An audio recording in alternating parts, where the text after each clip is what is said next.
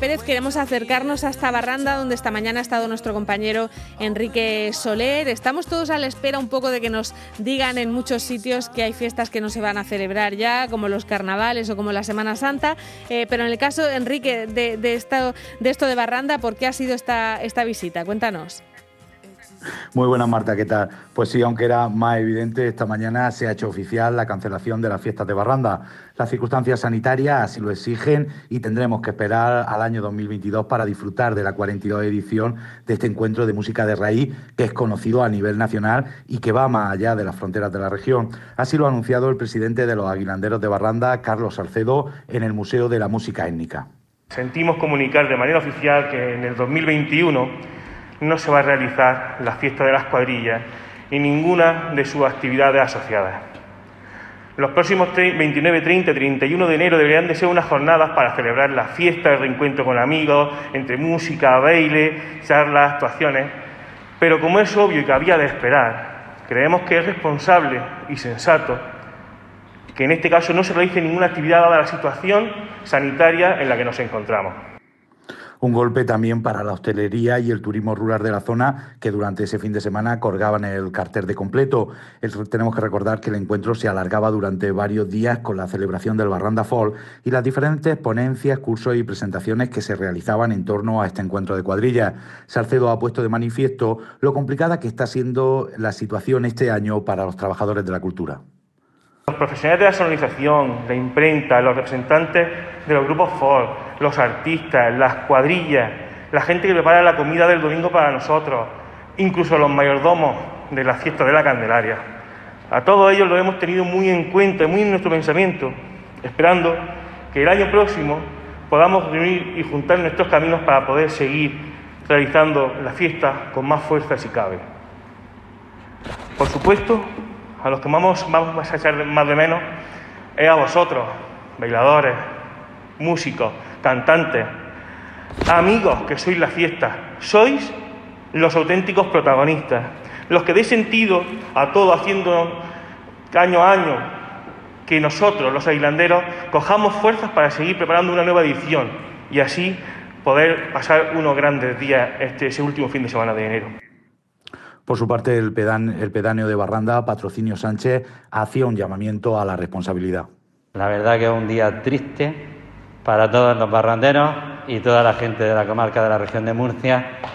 Y la verdad, pues que debido a las circunstancias, pues hay que respetar y hay que mirar que no se pueden celebrar fiestas, que no se puede celebrar nada.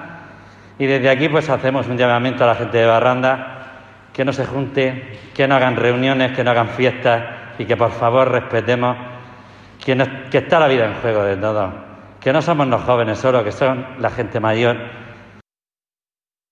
El alcalde de Caravaca, José Francisco García, ha puesto de manifiesto que ahora lo más importante es la salud.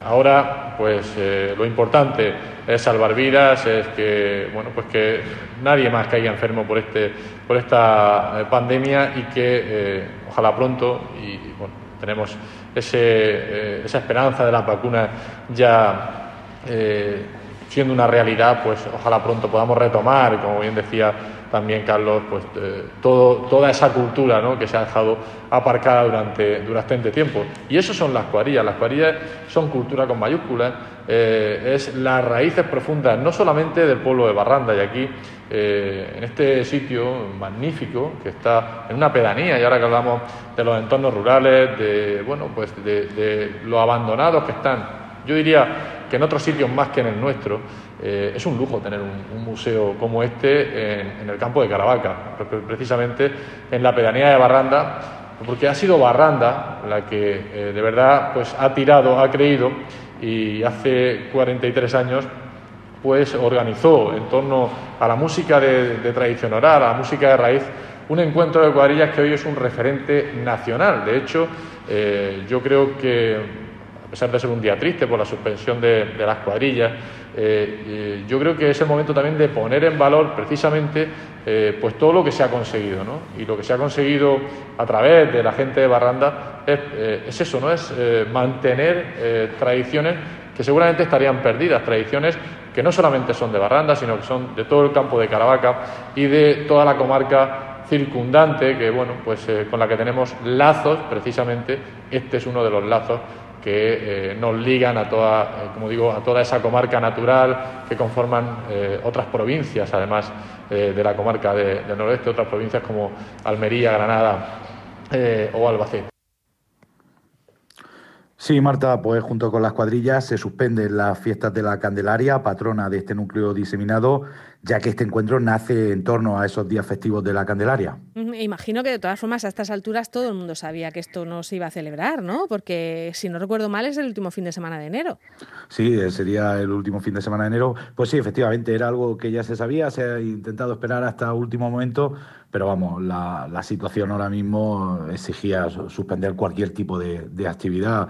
Estamos viendo cómo eh, nos juntamos en apenas dos días y cómo los datos se, se, repuntan de nuevo, se disparan por completo. Mm. Piensa que aquí en el noroeste, en tan solo 48 horas, duplicamos los casos llegando al millar de personas afectadas y en seis días hubo más casos que durante todo el mes de octubre, con referencia a esas juntas de la Navidad. Así que, pues cualquier tipo de, evento al aire libre, que donde la gente se junte o conviva, como en la fiesta de las cuadrillas, pues estaba claro que, se iba a suspender. Lógico. Eh, por cierto, de las procesiones de Semana Santa, ¿sabéis algo? Que estamos preguntando así en todas las comarcas, a ver si en algún sitio se han decidido a, suspenderlas o, siguen todavía pendientes de ver qué hacen. Pues esta mañana conversábamos también sobre ese tema con el alcalde de Caravaca.